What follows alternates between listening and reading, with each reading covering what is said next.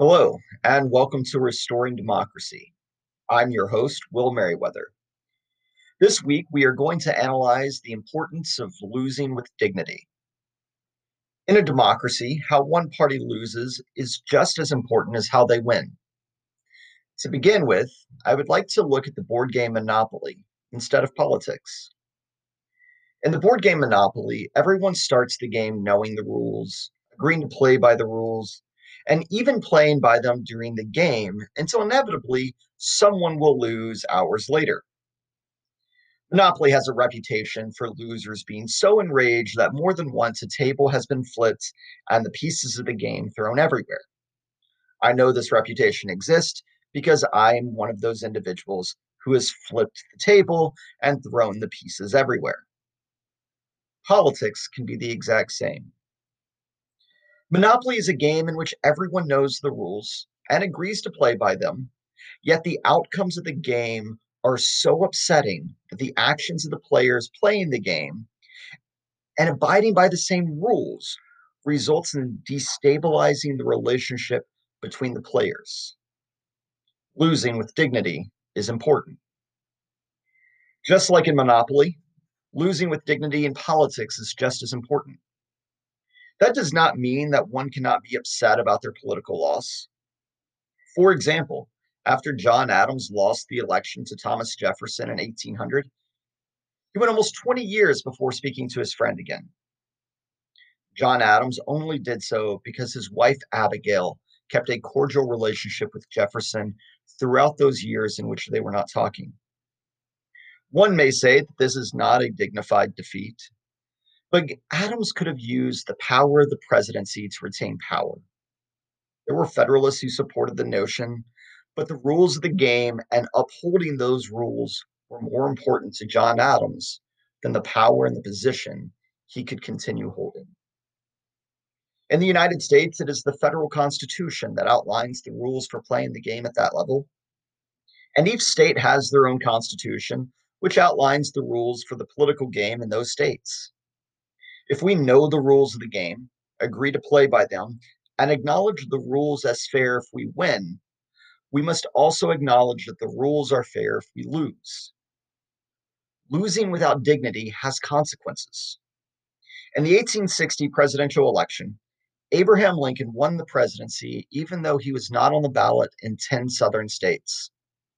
These southern states believed it impossible that Lincoln could have secured the electoral votes without securing any Southern state.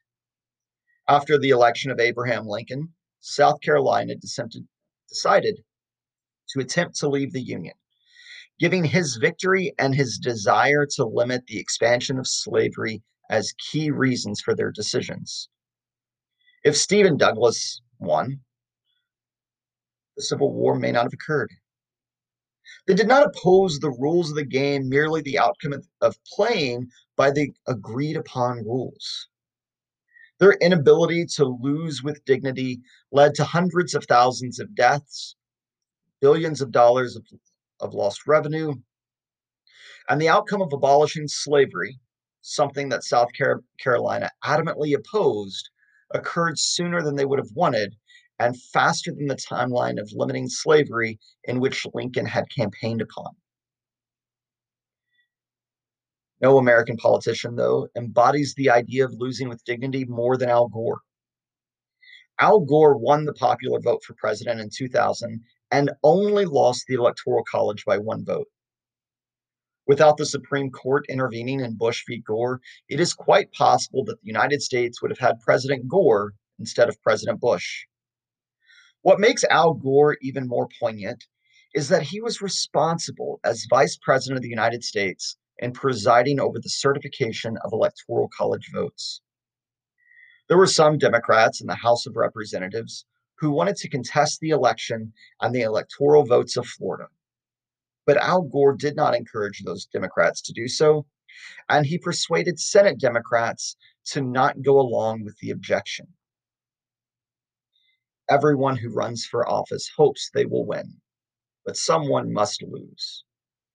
Rarely does a politician have a 100% success rate. It is the response to losing, especially losing close elections that highlights the strength of democracy. We can change the rules of the game. However, as we discussed in week two, there is not enough trust to rewrite the Constitution. Therefore, those who play the game must agree to abide by the rules, and when they lose, acknowledge that the majority of the population, or at least the voting population, preferred someone else. Just like in Monopoly, when the game is over, tables should not be flipped, and the relationship of the players should not be so damaged they can never play again. So, too, in democracy, must the individuals running for office agree not to destroy the nation simply because they lost. Win or lose, those individuals running for office are not alone.